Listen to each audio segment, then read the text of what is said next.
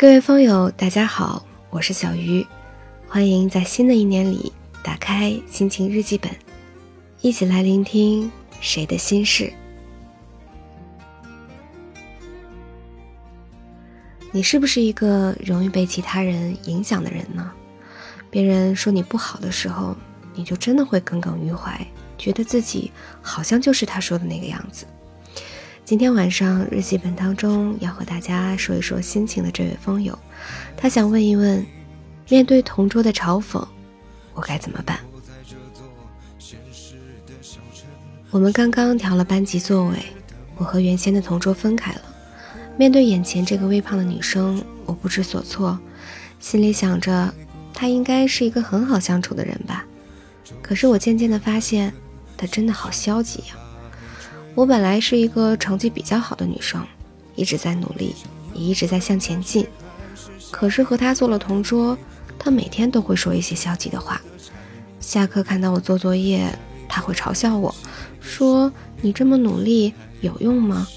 别人不用学就能取得好成绩，可你呢？”这让我不禁怀疑我自己的能力。每次考试前，她都会说：“坏了。”这次我一定考不好了，你肯定能考得很好吧？我只是低头不语。渐渐的，我都被这种消极的情绪感染了，真的好烦呀！这次高二期末考退步了好多，老师与家长既批评我又鼓励我，可是我真的好烦，心好累。我现在只想赶快调位置，我真的承受不住了。我一直在沉默。可是这已经持续了快一个月了，我该怎么办呢？我该怎么样克服这种消极情绪呢？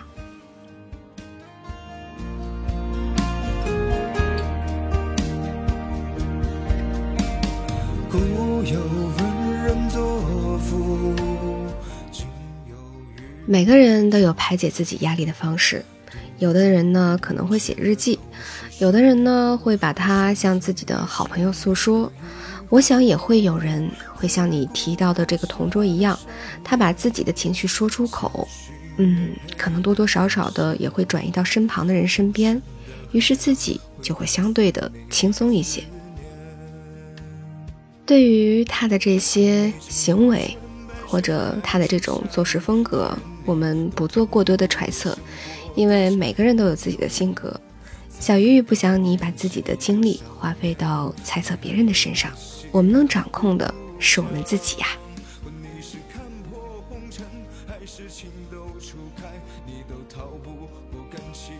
了解别人没有那么重要，但了解自己是非常重要的一件事。对自己有一个充分的认识，知道自己的优点和缺点。因为只有我们充分的了解自己之后，才能够更加充分的去分析和判断。他说的很多话，小鱼都觉得其实没有必要跟他解释，或者是去反驳他。就比如他说，有的人可能不需要努力就能取得很好的成绩，那又怎么样呢？别人是别人，自己是自己，不努力就取得好成绩，就说明努力是错吗？这样的话太没有逻辑可言了，这也是为什么刚才小鱼说根本就不要花费任何的精力跟时间去对他解释或者是回复他。你要坚信你的坚信，你要知道你在走自己的路是一条正确的路。有的时候用魔法去打败魔法也不失为一种好的办法。比如他说我这次考得不好，你肯定能考得很好了吧？你只需要轻描淡写的跟他说。对啊，大概能够理解你说的那种被负面情绪所影响的那种心情。想起上学的时候，身边也有一个会让人产生负面情绪的人，他倒不会去说一些话让别人心情不好，但是呢，他就是常常自己在心情不好，然后总是叹气，然后总是在抱怨。不过，当你专注自己的事情的时候，你的时间花费在自己要做的事情上，它虽然是你周围的一部分，但也仅仅是一小部分而已，不足以影响你的心情。你要自己心里足够强大，这一点非常非常重要。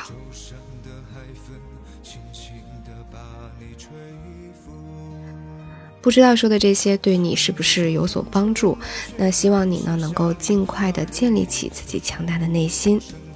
如果之后还有一些焦虑的话，可以来日记本跟大家说一说，听听大家是怎样想的。以上就是今天日记本的全部内容，我是小鱼，下期日记本再见。你还有远方和故乡